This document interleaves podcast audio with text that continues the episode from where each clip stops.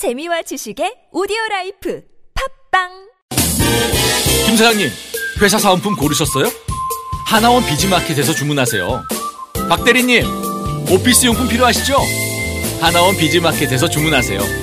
사은품과 오피스 용품을 하나로 저 지진희와 함께 하나만 기억하세요.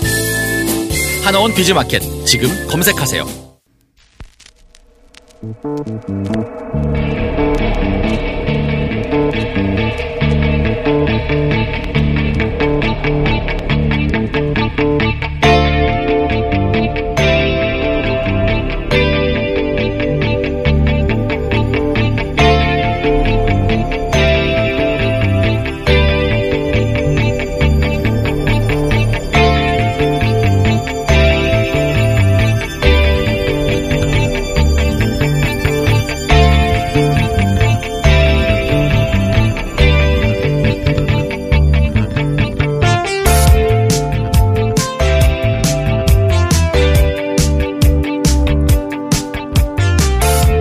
안녕하세요. 김호준입니다. 두 대통령 사태, 유럽, 베네수엘라의 최후 통첩, 미는 군사대, 군사대응 경고.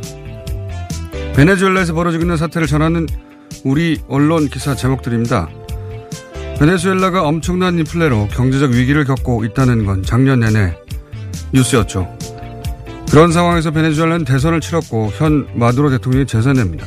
그런데 지난주 후안 과이도라는 35살의 극우 정치 신은이 광장에서 스스로 자신이 임시 대통령이라고 선언을 합니다. 그러자 미국은 아무 법적 근거 없는 이 선언을 즉각 받아들이고 그를 대통령으로 인정합니다. 이유 또한 8일 이내 대선 계획을 발표하지 않으면 그를 대통령으로 인정하겠다고 나섭니다. 어제는 미국 볼턴 보좌관이 콜롬비아의 병력 5천 명 파병이라는 메모를 일부러 들고 기자회견장에 나타나 베네수엘라에 대한 군사행동을 암시하죠. 베네수엘라가 경제 위기이고 차베스 정권을 잇는 마두로 정권이 석유 자산을 국유화하여 미국과 척을 진 반미 정권이라는 사실이 서방 세계에게 자기들 마음대로 남의 나라 대통령을 정하고 군사적 개입을 할 명분이 될 수는 없는 거죠. 이 서방의 내정 감석과 외교 폭력을 두 대통령 사태라느니 유럽이 최후 통첩을 했다느니 미국이 군사 대응을 경고했다느니 하는 자체가 서방 시각을 우리 언론들이 그냥 받아들인 결과입니다. 자기 시각도 없고 그렇다고 베네수엘라의 관점도 담기지 않았습니다. 남의 생각을 그대로 받아들이고 그리고 내면화하는 자들 생각의 노예죠. 김원준 생각이었습니다.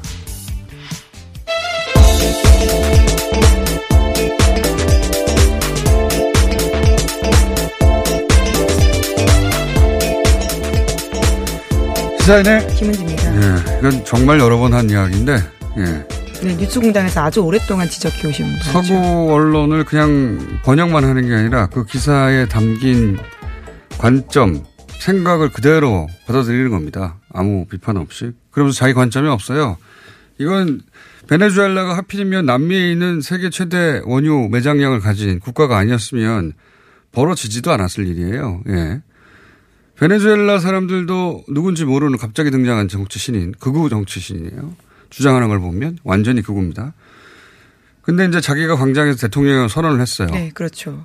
그러자 미국 유럽이 당신 대통령 해 이렇게 나온 겁니다. 이건 상식적으로 도저히 있을 수 없는 일인데 현 마두로 대통령이 구테타로 집권을 해도 이렇게는 안 합니다. 생각해 보시면 미국 유럽이 박정희 전두환 때 물러나고 재선하라고 했습니까? 안 했어요. 예. 다른 나라도 마찬가지고 그렇다고 김대중 어, 전 대통령에게 당시 저항한다고 당신 대통령 하라고 했습니까? 안 했어요. 이런 그 일은 또한 과도한 대전 간섭이죠.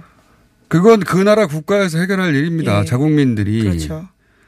어, 그렇다고 과이도라는 사람이 상대 후보로 나와서 대선을 치렀는데 부정선거라고 주장하며 지금 이렇게 나섰다. 그것도 아니에요. 갑자기 나타난 사람이에요.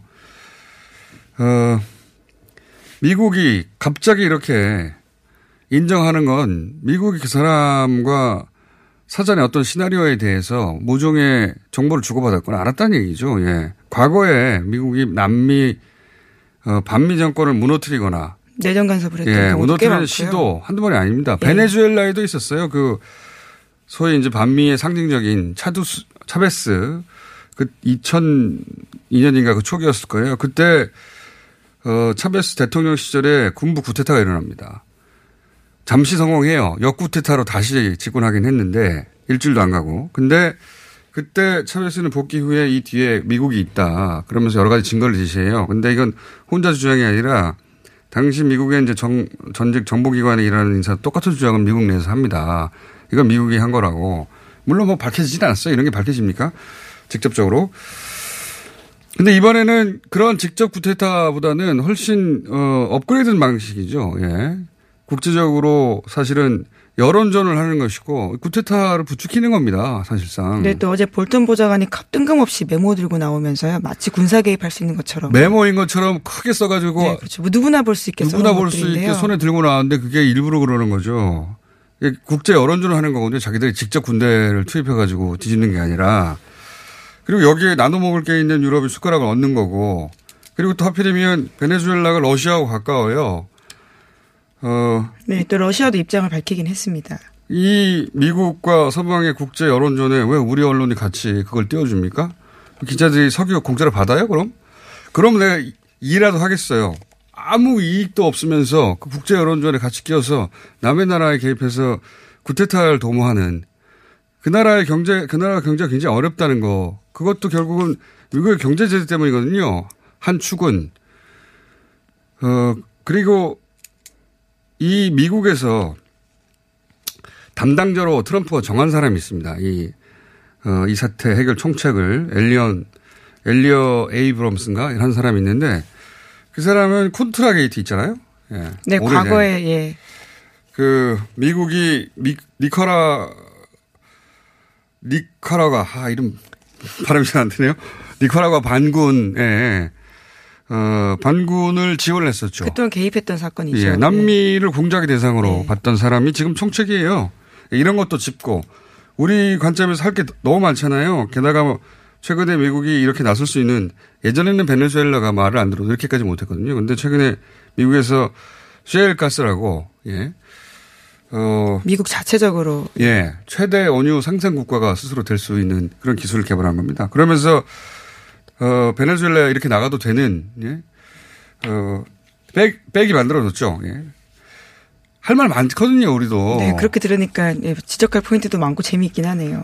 그런데 그냥 그대로 미국이 구테타를 부추기는 거지 이게 미국이 군사적 압박을 할 자기한테 무슨 권리가 있습니까? 남의 나라 사태에 대해. 유럽이 무슨 다- 남의 나라에 대해서 언제까지 대선을 치르라고 요구를 합니까? 최후 통첩을 합니까? 그게 폭력이지. 참네. 하여튼 이런 기사 너무 많아요. 그때마다 이런 이야기 하기로 하고. 자, 첫 번째 뉴스는요? 네, 어제 국가정보원이 국회 정보위에서 발표를 했는데요. 김영철 북한 통일전선부장의 방미 결과에 대해서 북미가 상당히 만족감을 드러냈다라고 보고했다고 합니다. 국회 정보위는 비공개로 진행됐기 때문에 이해훈 정보위원장이 이와 같이 같이 밝힌 건데요. 이해훈 위원장에 따르면 북미 간 실무 협상도 본격화된 만큼 비핵화 협의도 탄력을 받을 것으로 보인다라고 국정원이 보고했다고 합니다.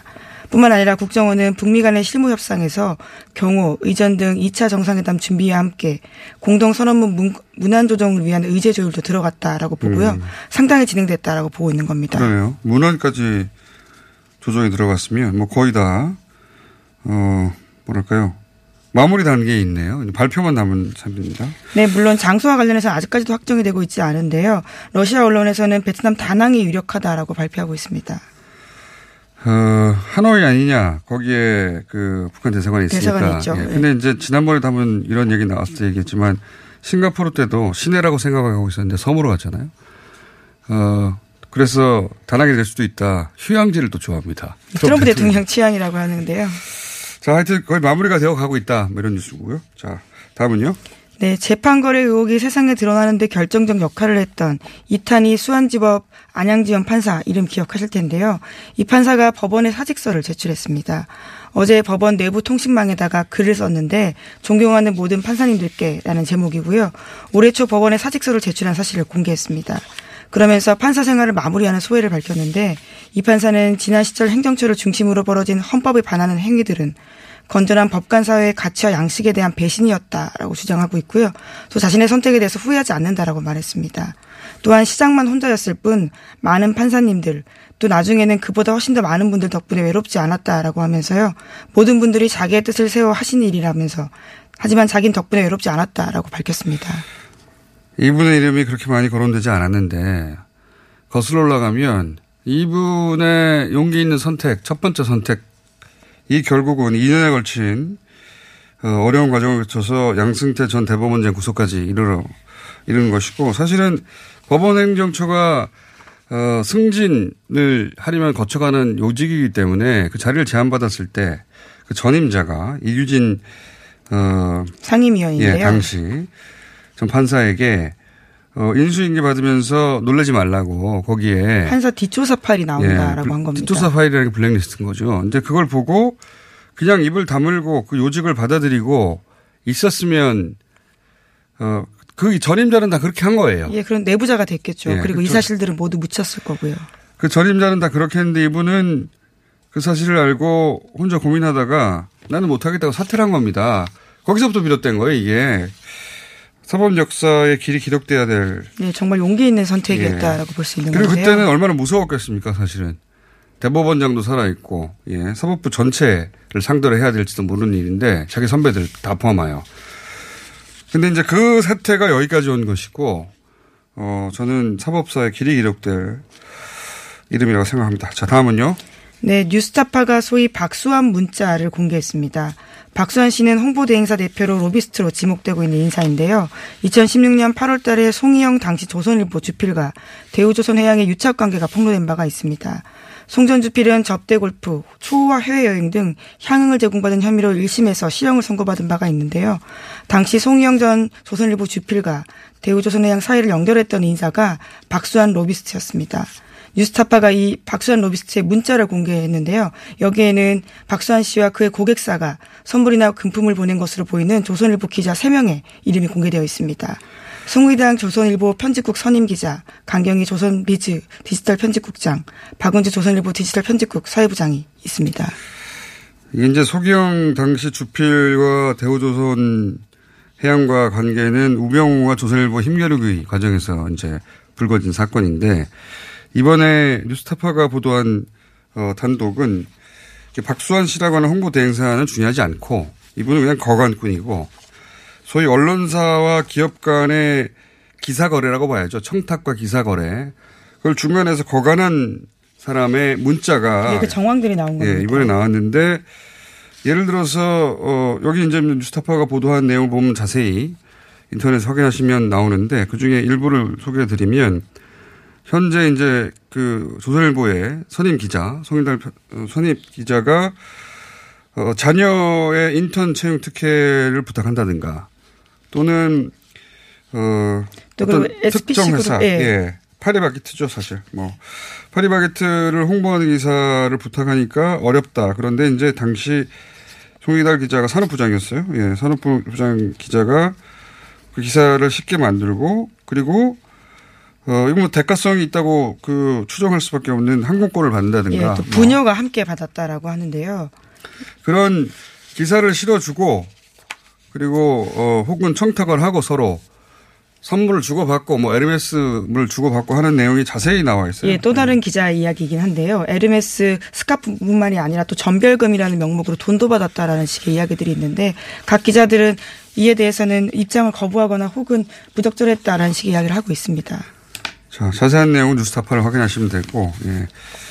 어, 소위 언론과 그 기업들이 어떻게 이해를 나누고 서로 공생하는가를 아주 적나라하게 드러내는 이전의 장충기 문자 보다 어떤 의미에서는 더 적나라해요. 예. 아무래도 중간에서 로비스트 역할을 하고 있는 사람이기 때문에요. 기업과 언론사 각각에게 자기 이야기를 하고 있기 때문에 굉장히 문사 내용이 자세합니다. 네. 확인해 보실 만한 어, 보도가 터졌습니다. 자, 다음은요. 네, 이명박 전 대통령이 항소심 재판부에 보석을 청구했습니다. 이 전 대통령 쪽 강원 변호사가 어제 법원에서 밝힌 바인데요. 법원 인사로 재판부가 새로 구성되는 상황에서 구속기한 내에 심리가 충분히 이뤄지지 않을 우려가 있다라고 이야기하면서요. 보석 청구 사유를 밝혔습니다. 뿐만 아니라 이명박 전 대통령은 노세한 전직 대통령이라고 주장을 하면서 인권이란 차원에서 고려해달라고 이야기하고 있는데요. 선진국의 반열에 들어선 우리나라의 국격을 고려하더라도 과연 바람직한 일인가라고 하면서 신중하게, 신중하게 고려해달라고 주장했습니다. 제가 이제 자세히 봤어요. 그때는 이제 수면무호흡증 때문에 수면증 돌연사 우려가 있다라고. 당뇨도 있다라고 주장하고 있습니다. 네, 수면 이제 주로 이제 수면 무호흡으로 한 수면증 돌연사 이걸 내세웠던데, 예. 집에 가면 잠을 안 잡니까? 집에 간다고 없어지는 어, 증상이 아니에요. 수면 무호흡증은 양압기라는 기계가 있습니다. CPAP이라고. 좋은 기계가 많아요. 단번에 해결됩니다. 그걸 사용하면. 그걸 권하고요. 예. 자, 다음은요. 네, 최근에 법원이 박근혜 정부 당시에 문화계 블랙리스트에 국가배상 책임을 인정한 판결이 내렸습니다. 청주지방법원의 결정인데요. 지역 예술인 25명이 국가를 상대로 제기한 소송에서 원고 일부 승소를 했습니다. 그런데 정부가 항소 여부를 검토 중이라고 하는데 문재인 대통령은 앞서서 국가가 소송에 패소할 경우에 항소를 자제하라고 지시한 바가 있습니다. 항소를 하지 말라는 게 아니라 아예 그럴 수는 없죠. 근데 이런 경우 같은 경우에 최대한 자제하라는 의미고 실제 블랙 무력의 블랙리스트 관련해서는 김기춘, 조윤선 둘 다 2심까지 유죄가 확정 대법원 확정은 아닌데 유죄였단 말이죠. 그러니까 이건 국가폭력이라고 법원도 인정한 겁니다. 그러니 이런 사안에 대해서는 항소를 하지 않는 게 어, 대통령의 뜻이라고 하면 당연히 법무부도 자동으로 할 게 아니라 보통은 자동으로 항소하는데 어, 항소를 하지 말아야 하지 않겠느냐? 저도 네. 그렇게 생각합니다. 예. 그와 관련해서는 이미 법원이 지난 8월에 세월호 참사나 박정희 정권 시절 일어났던 민청학령 피해자에 대해서는 국가 배상 책임을 인정하면서 하지 않은 바가 있거든요. 전례도 있습니다. 알겠습니다. 오늘 여기까지 하겠습니다. 시사인의 김은지였습니다. 감사합니다. 잠을 충분히 자도 피곤한 분, 운동 시작부터 힘들고 지치는 분, 일상의 활력이 필요한 분, 이런 분들을 위해 활력 충전 코어업을 추천합니다. 코어업은 활력 충전에 필요한 9가지 기능성 원료에 신개념 단백질과 아미노산을 더해 차원이 다른 활력을 선사합니다. 박지희와 제시카가 추천하는 활력 충전 코어업. 포털에 코어업을 검색해보세요. 코어업 2 플러스 1 이벤트 참여하세요. 안녕하세요. 배우 박진입니다. 추운 날씨만큼 난방비 걱정도 많이 되시죠? 제가 난방비 아끼는 꿀팁 하나 알려드릴까요? 그건 바로 보일러를 열효율 높은 친환경 보일러로 바꾸는 거예요. 열효율 높은 친환경 보일러는 연간 13만원 정도 난방비를 절약해주고 거기다 미세먼지와 온실가스 배출을 10분의 1로 확 줄일 수 있다니. 아참, 교체하면 10만원 할인, 12개월 무이자 할부. 아시죠? 자세한 내용은 120 다산 콜센터로 문의하세요. 이 캠페인은 서울특별시와 함께합니다. 아 시원하다 오빠 나 오빠 로션 좀 안 돼. 저번에도 쓰고 가져갔잖아. 오빠 거 엄청 좋던데 얼굴이 환해지는 게 남자 화장품이 왜 이렇게 좋아? 갈색병 원료, 명품 비피다가 고함량으로 들어가 있다네. 오빠 이거 바르고 얼굴 엄청 환해졌잖아. 아 그게 다 로션 덕분이었구나 빨리 내놔 나 좀 쓰게 바르는 순간 살아나는 환한 얼굴. 여자가 탐내는 남자 로션 헤이브로 맨즈 브라운 올인원 로션 지금 포털에 헤이브로 검색하세요 싸고 다닙니다. 떠나라. 장사는 닷컴 설날 이벤트. 많이 묻다 이가. 떠나라.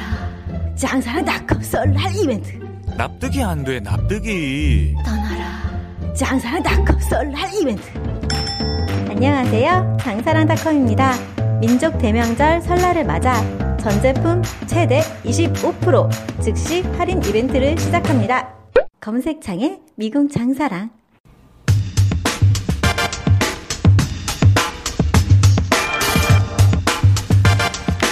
현직 공군 대령이 김현장 법률사무소에 취직을 위해서 군사 기밀 문건을 남겼다. 이런 보도 있었습니다. 김현장이 어떤 예, 일을 하는 곳이길래 이런 취업 지원서를 제출한 걸까?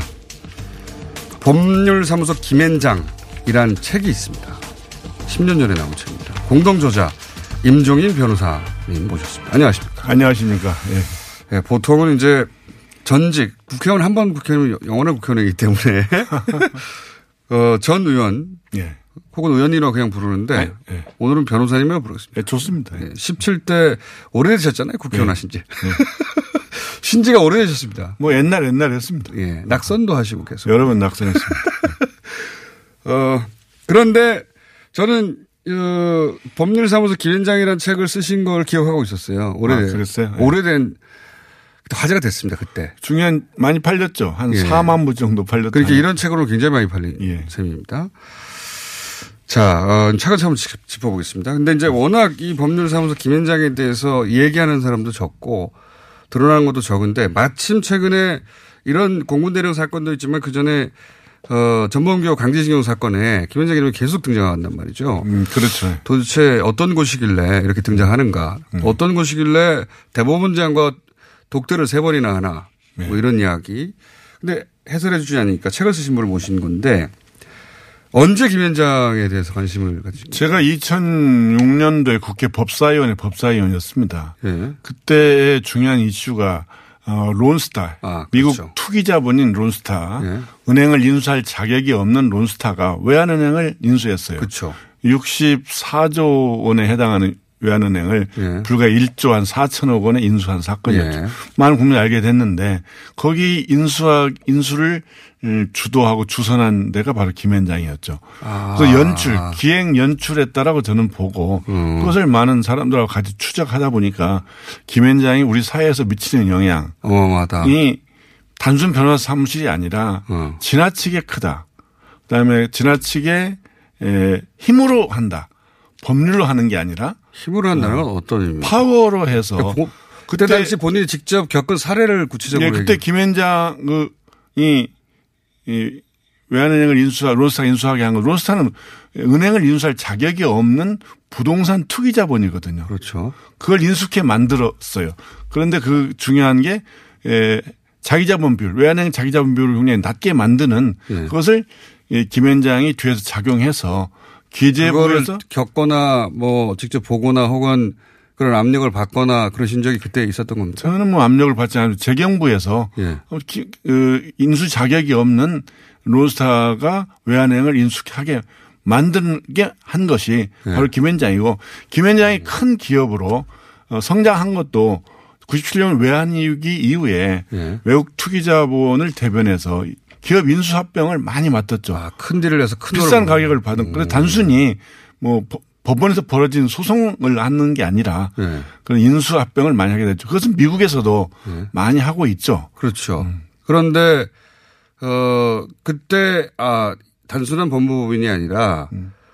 저는 이제 그 공군 대령이 이제 문건을 넘긴 거를 보면서 물론 김현장 사무 법률사무소에서 공군 대령에게 그걸 내라고 요청하지 않았을 거라고 봅니다. 저는 그런데 저도 이제 조사해 보니까 네. 여기 나온다고 조사해 보니까 김현장에서도 자기들이 달라고 한 적은 없다라고 그렇죠. 하는 것 같아요. 사실 그게 맞을 것 같아요. 그렇죠. 김현장은 그렇게 할 필요까지는 없는데. 그렇죠. 그런데 이제 제가 주목한 지점은 공군 대령, 법무관. 네, 법무관입니다. 공군 대령이 소위 이제 뭐 법무법인 변호사들의 조직에 취직하고 싶은데 왜 이런 것까지 내야 음. 취직되겠다고 스스로 생각했느냐. 그렇다는 얘기는 김현장이 단순히 어, 소송을 대리하는 음. 집단이 아니라 그보다 훨씬 더 큰 어떤 로비나 어, 그런 일을 하는 곳이 아니냐. 제가 홈페이지도 어제 좀 봤더니 예. 홈페이지 제목이 법률사무소가 아니에요. 그냥 영어로 KIMN 장 CHANG예요. 음. 그리고 거기 있는 사람도 예. 변호사가 몇백 명 있고 회계사, 공인회계사, 예. 세무사, 변리사, 노무사 그런 분들이 있을 이런 수 사람들이 있죠. 수백 명 있고 예. 그리고 또 외국 변호사가 또 100명 이상 있고 그것까지도 이상하지 않은데. 전직 장관 차관 출신의 고문들이 예. 뭐약 100여 명이 있고 그거가 국장급 이상이 또 100여 명이 있고 이, 이 그러니까 사람들이 공무원 그 예를 들어서 공정 어 거래위원회. 출신 위원회 출신 그리고 우리가 알고 있는 외교부 장관 전 외교부 장관 가- 강제노동 사건, 예. 강제징용 사건의 예, 핵심 로비스트였던 예. 윤명환 전 외교부 장관이 그 당시에도 김현장 고문이었고 지금도 고문이고. 그 대목이 저는 이제 잘 이해가 안 가는 거죠. 일반적인 법무법인이 그렇게 장관 출신들의 고문 혹은 뭐 그런 공무원들을 합쳐서 200여 명 가까이 돈을 월급을 주면서 월급을 5, 6억 정도 주고 있다고 하죠, 1인당. 그렇게나 많이. 1년에. 예, 취직하고 그리고 그러니까 사실 엄청나게 좋은 직장이죠. 그 월급이 5, 6억 아니겠죠? 네? 연봉이 5, 6억 아닙니까? 연봉이에요. 아, 연봉이. 네. 말씀을 잘 하셔야지 김 위원장은 대단히 실력이 있는 연봉이. 법률. 근데 왜 법률사무소라고 하죠? 김앤 장으로 이름은 공식적으로 하고 있는데 보통 법무법인은 변호사들이 만든 단체고 네. 변호사가 만든 단체고 그리고 주로 업무가 이제 법률에서 시작됐으니까 법률 사무소를 그 하는 법무법인을 보통 세우잖아요. 음. 근데 거기는 개인 변호사죠. 개인 변호사 연합체인데 아 형식이 네, 그러니까 합동 법률 사무소 개념이라고 볼 수 있겠어요. 변호사들의 그 연대 정도 되면 공동사업 조직일 뿐이다. 인원이 아. 변호사가 몇백 명이면 다 법무법인이라고 하죠. 예. 그렇죠. 그래서 로펌도 2등, 3등, 4등 하는 뭐 광장, 태평양, 뭐 그렇죠. 화우 이런 발은 다 뭐, 예. 아, 법무법인 뭐 그러게요. 그렇죠. 전부 다 여기만 법무법인데 김앤장이에요. 왜 법률 그 이유는 이유는 뭐라고 네, 보십니까? 쌍방 대리를 할 수 있죠. 쌍방 자문을. 아 원래 한쪽만 할 수는 없거든요. 그런데 그렇죠. 김앤장은 수백 명의 사람이 이쪽 팀을 이루어 가지고 쌍방을 대표적인 소송이 있는데 진로를 먹은 골드만삭스 사건이 있습니다. 그래서 예. 쌍방 자문해줬죠. 골드만삭스도 해주고 예. 진로도, 진로도 해주고. 해주고. 그리고 두 번째로는 대단하네요. 대표가 여러 그 직원들 통제하는 데 있어서 책임 문제에서도 자유롭고 뭐 그다음에 세금 문제도 그래요. 어, 개인 사무실이 더 유리하다 이렇게 해서 지금까지도 어, 김현장은 개인 사무실 연합체이죠. 그래서 법률사무소로 한 것이군요. 야, 어쨌든 그런데 이제 처음 관심을 가지게 된 것은 단순히 법률 대리가 아니라 이게 로비도 하는 것 아닌가. 우리나라가 뭐 로비가 합적, 합법적은 아닌데, 어, 그러면서 관심을 가지게 됐고 조사하다 보니 책까지 쓰게 됐다 이런 건가요? 예, 그렇죠. 그리고 너무 많은 사건에서 은행 인수 사건이나 기업 인수 합병에서 김현장이 97년 이후에 예, 수많은 사건을 했고 그러면서 기업 인수 합병, 인수 합병을 하게 한 다음에 하는 것이 뭐냐면 근로자 해고죠. 그래가지고 기업 기업 가치를 높여가지고 팔게 근로자 하는. 해고를 직접 김현장이 하지는 않았겠죠. 김현장에서 자문을 많이 했죠. 법률 자문. 예, 예를 들면 외환은행 노조도 그런 거죠. 외환은행에서 외환 카드로 인수된 사람들 해고할 때 그때 유명한 저 문자 메시지 해고를 해고 통지를 제일 먼저 한 데가 김현장이었죠. 문자 메시지. 예. 그렇군요. 어, 그러니까 우리 법, 우리나라 법무부인 중에 이렇게 대략 200여 명 가량의 고위공직자를 상시로 고문이나 기타 직책으로 월급을 주면서 법조인이 고용하는, 아니, 데, 고용하는 데는 김현장이 유일하죠. 다른 데도 조금 있는데 숫자에서 규모에서 비교가 안 되죠. 그러면 물론 저희는 김현장 법률사무소에 반론 언제든지 받겠습니다. 어, 양승태 이제 전 대법원장이 관여한 강제징용 배상 판결 이 사건에서 이제 드디어 김현장의 위력과 이름이 명성이 일반, 크게 알려졌다고 일반. 대중에게 네.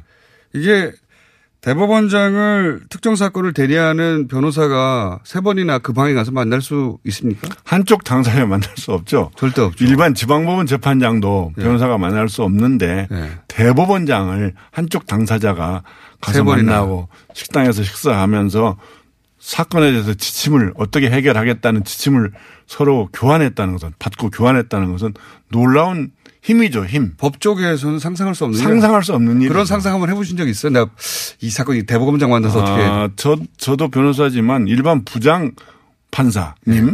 또는 일반 평 판사님도 변호사들이 만나는 건 엄격히 금지돼 있죠. 상상할 수 없는 일이죠.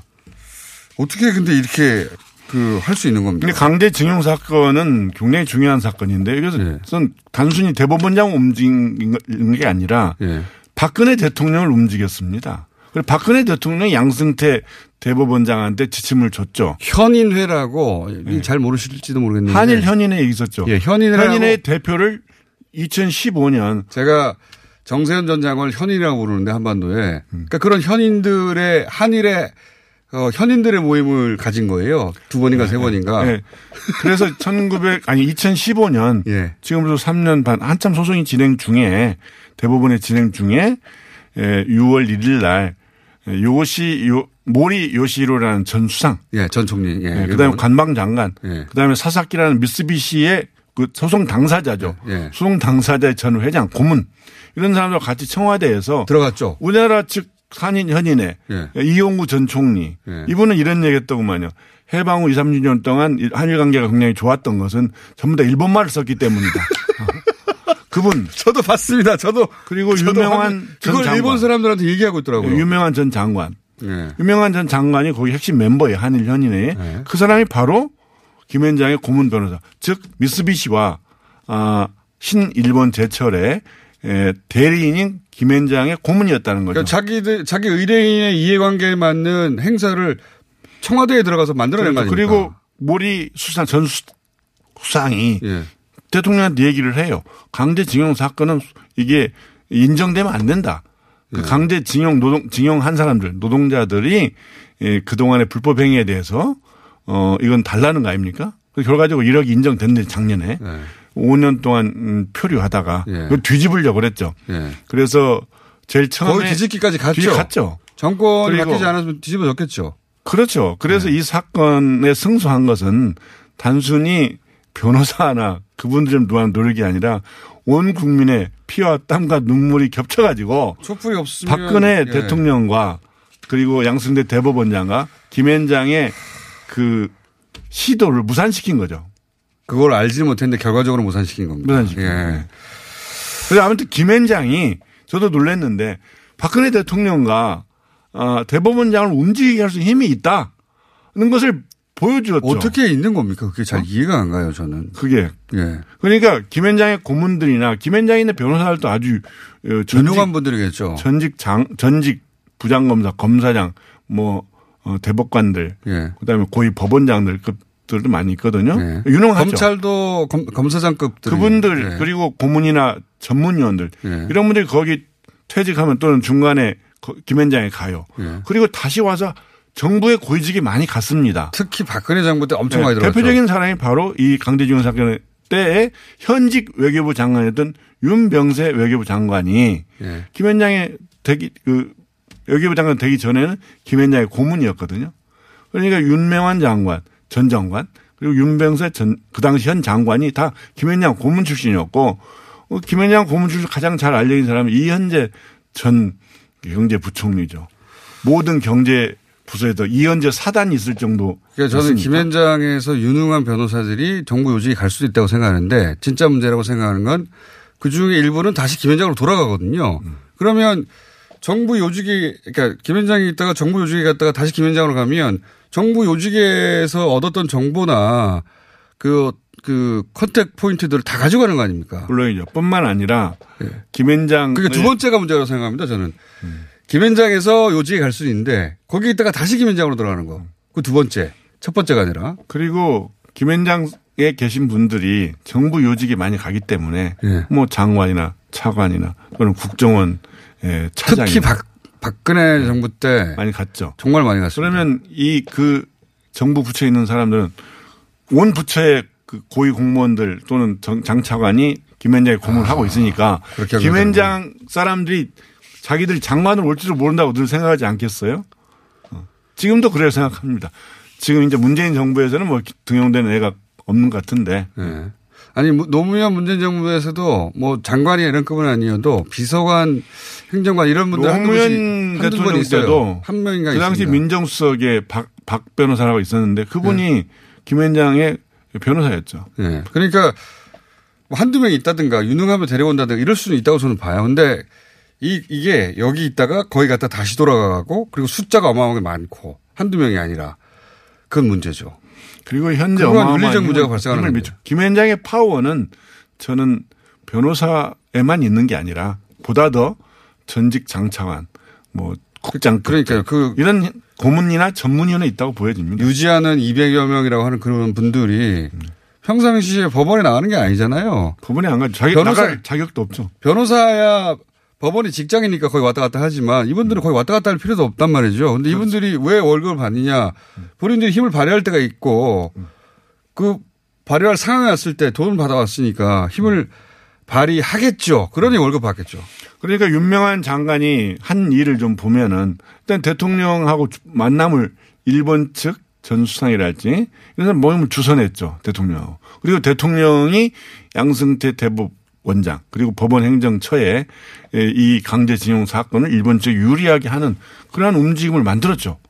그리고 양승태 대법원장은 상고법원을 만들기 위해서 청와대에 잘 보여야 되기 때문에 적극적으로 나서서 아까 이야기한 대로 그 소송 담당 최고 책임자인 한 변호사를 직접 만나서 소송에 대해서 협의를 했고 지침을 줬고 그리고 윤명한 장관이 윤병서 현 장관한테 외교부장 이 얘기해서 외교부에서 어 대법 이 사건 계류등인 대법원에 문서를 제출해라 무슨 문서를 제출해라 이 강제징용 사건을 인정하면 네. 한일 외교 관계가 아주 나빠진다 이런 의견서를 내라고 윤명한 장관이 이야기를 했고 윤명한 장관이 그대로 따랐다는 거죠.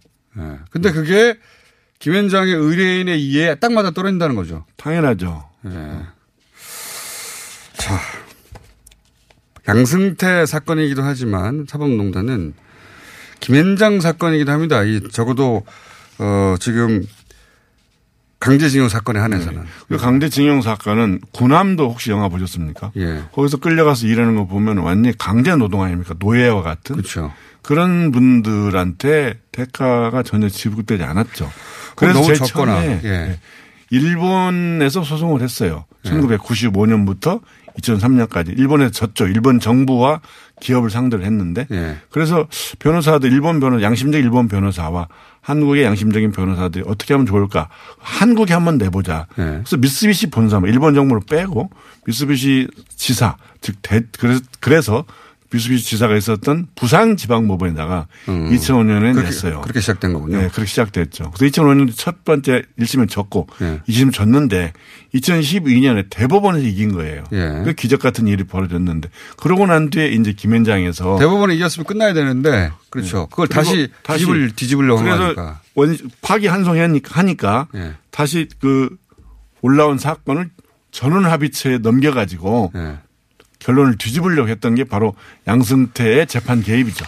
오늘 여기까지 하고요. 예. 왜냐하면 법률사무소 김현장에 반론이 있을지 모르니까 반론을 듣고 반론 있으면 또 나와 주십시오. 예. 뭐 보시죠 뭐. 자, 법률사무소 김현장의 공동주작 임종인 변호사였습니다.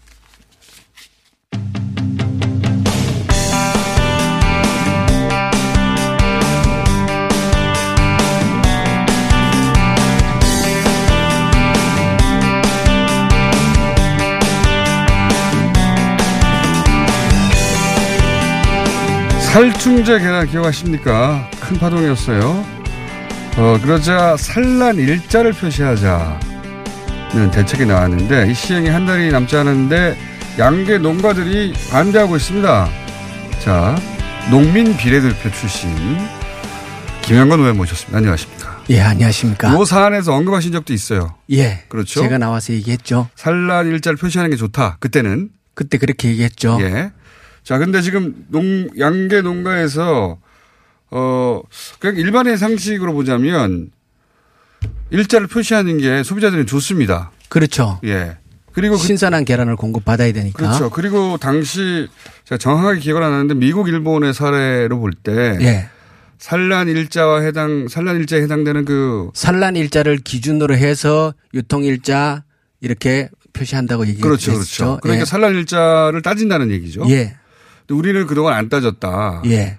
우리는 산란 일자와 관련 없이 포장 날짜를 기준으로 표시했다라고 얘기를 하는 그렇죠. 거죠. 그러면 예. 그 이전에 그 계란 알을 낳은 시점이 모르, 모르는데 우리 소비자 그렇죠. 입장에서 예. 포장이 일주일 만에 된 건지 하루 만에 된 건지 한 달 만에 된 건지 예. 알수 없지 않냐 예. 그런 얘기하면서 또 하나는 어, 뭐, 미국이나 유럽에서는 그 계란을 이렇게 세척하지 않는다. 그렇죠. 큐티란 예. 보호하기 위해서 세척하지 않고 유통한다. 그 계란의 외피를 둘러싸고 예. 있는 물질이 그게 예. 이제 계란을 보호하는데 그 씻어내버리면 안 된다. 예.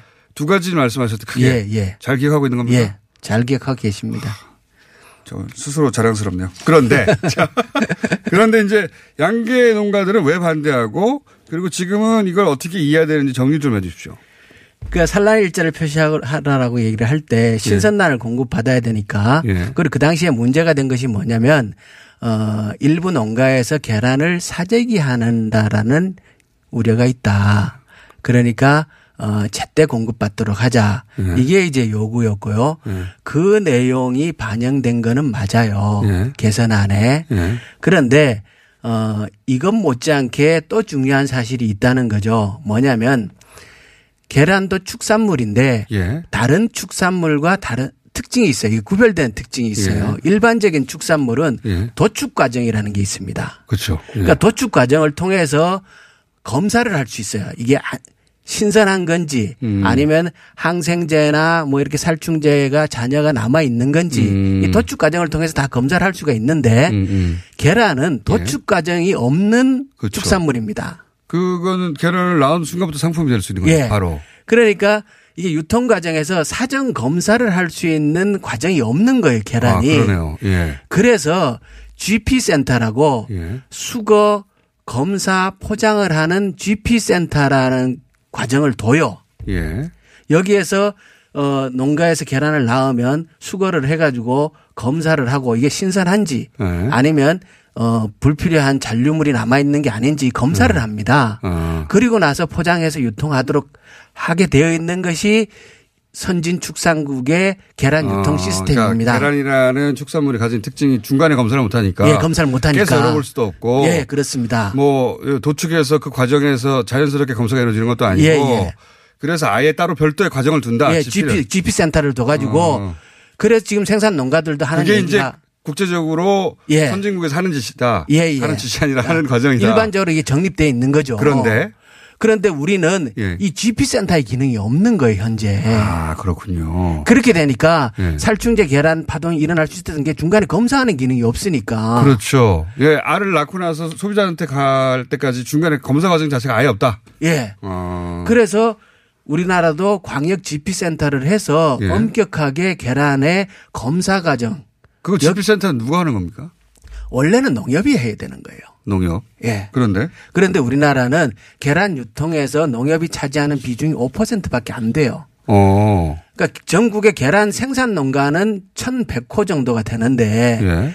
이게 수집상들에 의해서 거래가 되는데 예. 수집상들은 3,000명 정도가 돼요. 어. 계란 농가 숫자보다도 수집 유통 상인들 숫자가 훨씬 더 많습니다. 어.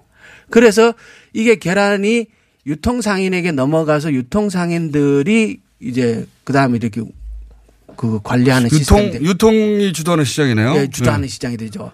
그리고 특이한 것은 다른 농산물은 다 예. 상장 경매라는 절차를 거칩니다. 상장 경매라 함은 그러니까 이 가격을 예. 공개적인 입찰에 의해서 아, 저 고기 내가 얼마에 사겠다. 예, 예, 예, 예, 예. 그런데 계란은 이 절차가 또 없어요. 아, 이게 유통업자 주도 시장이라서 그런 거 아닙니까? 그러니까 완전히 현재 계란은 유통 상인이 갑인 시스템인 거예요. 아, 그렇군요. 그러다 보니까 자기들이 이런 GP센터를 설치할 필요가 없는 거죠. 그렇죠. 귀찮기만 하고 돈만 들어가는. 그렇지. 이 음. 기능을 해놓으면 이게 이제 유통 GP 센터가 체계화되면은 예. 유통 상인들이 이때까지 행사하던 권한이 약해지는 거죠. 그렇죠. 그리고 유통 상인 어. 이게 어 농가 입장에선 산란 일자를 표시하라는 게 굉장히 부담스러운 이유가 예. 이게 모든 상품이라는 거는 사고 파는 과정에서 거래를 형성해야 되는 가격, 가격을 형성해야 되는데 예. 이것은 파는 사람이 내가 안 팔겠다라는 권한이 그걸 행사할 수 있을 때 가격이 정상적으로 되거든요. 근데 이건 그리고 산란 일자를 찍었다고 해서 그 다음부터 유통 과정을 자기가 개입하거나 개입도 못하고 책임질 수 있는 것도 아닌데. 예, 산란 일자 딱 아. 찍어 놓으면 찍어 놓으면 안 팔겠다고 안 되잖아요. 네, 그렇죠, 당장 이게 그렇죠. 팔수 있는 날짜가 오늘 찍어서 오늘 팔아야 되지 않습니까? 그렇죠. 그러면 상인들하고 가, 가격을 거래를 할때 네. 완전히 지금도 을인데 더 을이 돼버리는 아, 거예요. 딜파워도 떨어지고 이해, 예. 이해가 갔습니다. 예. 그러니까 그 소위 농가들의 입장에서 보자면 예. 부담 하나 더 지울 뿐 그렇죠. 그 이후의 과정을 본인들이 신선하기 위해서 어떤 관리할 수 있는 체계도 없고 예. 과정에 개입할 수도 없는데 어 그러니 농가 입장에서는 우리한테 또 하나의 부담을 줄 뿐이다. 예. 농가는 음. 우리도 광역 GP 센터를 설치해 달라. 그러면 하겠다. 그, 러면 예. 우리 계란을 거기다 공급하겠다. 아하 이해했습니다. 예. 이게 아주 단순한 문제가 아니네요. 이게. 예, 예, 그러면 광역 GP센터는 원래 농협이 해야 하는 일인데 예. 예. 농협은 이 시장에서 차지하는 비중이 5%밖에 안 된다. 예. 이미 이 시장의 주도권은 유통상들이 다 가져갔다. 다 가져가 있고. 그럼 어떻게 됩니까? 지금이라도 광역 GP센터 기능을 강화해야 됩니다. 농협에서요? 예, 농협도 하고 농가도 출연을 하고 유통상인도 출연을 하고 농협도 참여하고 가공도 참여를 해서 이렇게 광범위한 협동자 병태를 만들든지 네. 이렇게 해서 계란을 공급받는 과정에서 검사하는 과정은 필연적으로 있어야 되고 유통업자들이 스스로 할 일은 아닌 것 같은데요. 유통업자들은 안 하려 그러죠. 당연히 안 하겠죠. 유통업자들은 이 부분에 대해서 강력히 반발합니다. 당연히 그렇게 하겠죠. 그래서 현재 나와 있는 방안이 오히려 GP센터의 기능을 네. 약화시켜 가지고 네. 누구든지 시설을 하면 GP센터를 할 수 있도록 지금 그렇게 안을 만들어 놨어요. 정부안이요? 정부안이. 네. 그렇게 되면은 유통 상인들도 갔다가 시설만 하면 GP센터를 할 수 있고 네. 이렇게 돼 있으면 이거는 오히려 사재기나 이런 것들을 막을 수가 없죠. 그 통제를 할수 없는 거 아닙니까? 예. GP센터를 예. 속여도. 예. 그렇죠. 가장 중요한 기능이 GP센터가 공적인 기능을 담당해 그렇죠. 줘야 그렇죠. 거기서 검사도 헷갈려. 하고 안전도도 하고 그리고 가격에 대한 부분도 유통기능을 개선하는 걸 하는데 이 부분이 약하니까 문제인 거고요. 자 그러면 의원님 네. 상황은 이해했습니다. 네. 그래서 의원님 여기 나오셨으면 틀림없이 그럼 이렇게 해야 된다는 방을 가지고 있으니까 나오셨을 거 아닙니까? 그래서 어떻게 해야 됩니까? 1분 내에 풀어주십시오. 그래서 식약처에다가 예. 지금이라도 늦지 않았으니까 조금 시행을 늦추더라도 예. 농가와 유통상인과 농협과 농림부와 식약처가 참여하는 협의체를 만들자. 어. 협의체를 만들어서 제대로 된 이건 우리 국민 모두가 하루에 몇 개씩 먹는 계란이니까. 그러니까 한마디로 말해서 계란이 어, 공적 기구에 의해서 철저히 검사될 과정을 도입해라. 예. 그게 집비센터라면 잘 기억이 안 나고 어쨌든 예. 계란 검사하라는 거 아닙니까? 팔기 예, 전에. 검사 포장센터를 설립해서 예. 그것을 거친 계란만 유통되도록 해라. 아 그거는 그겁니다. 소비자들이 다 원할 것 같습니다. 예. 그리고 거기서 거쳐서 나온 계란은 그 다음에는 유통 온도를 관리해야 돼요. 우리나라 유통 온도에 대한 기준이 15도인데. 의원님 저... 거기까지는 저희가 너무 자세해가지고 다 기억하고 싶지 않고요. 중요한 거는 예. 다른 어 계란같이 더군다나 상할 예. 수도 있고 예. 그런 축산물에 대해서 우리는 유독 여기에 대해서 중간에 검사 과정이 없다. 예. 요거 검사 과정 반드시 네. 공적 과정을 넣어야 된다. 요 기능을 넣어놔야 사재기도 막을 수가 있고 GP센터에서 농가를 돌아다니면서 수거를 하게 되면 하루에 어느 농장에서 몇 개의 계란이 나온다는 걸 다 알게 되거든요. 살충된 계란도 없어지고. 네, 거기 이렇게 가야 된다는 그러면 거죠. 정부 지자체가 직접 나서야지 저절로 될 일이 아닐 것 같습니다. 맞습니다. 여기까지 하겠습니다. 고맙습니다. 자, 계란 박사, 달걀 박사 김영건 의원이었습니다. 감사합니다.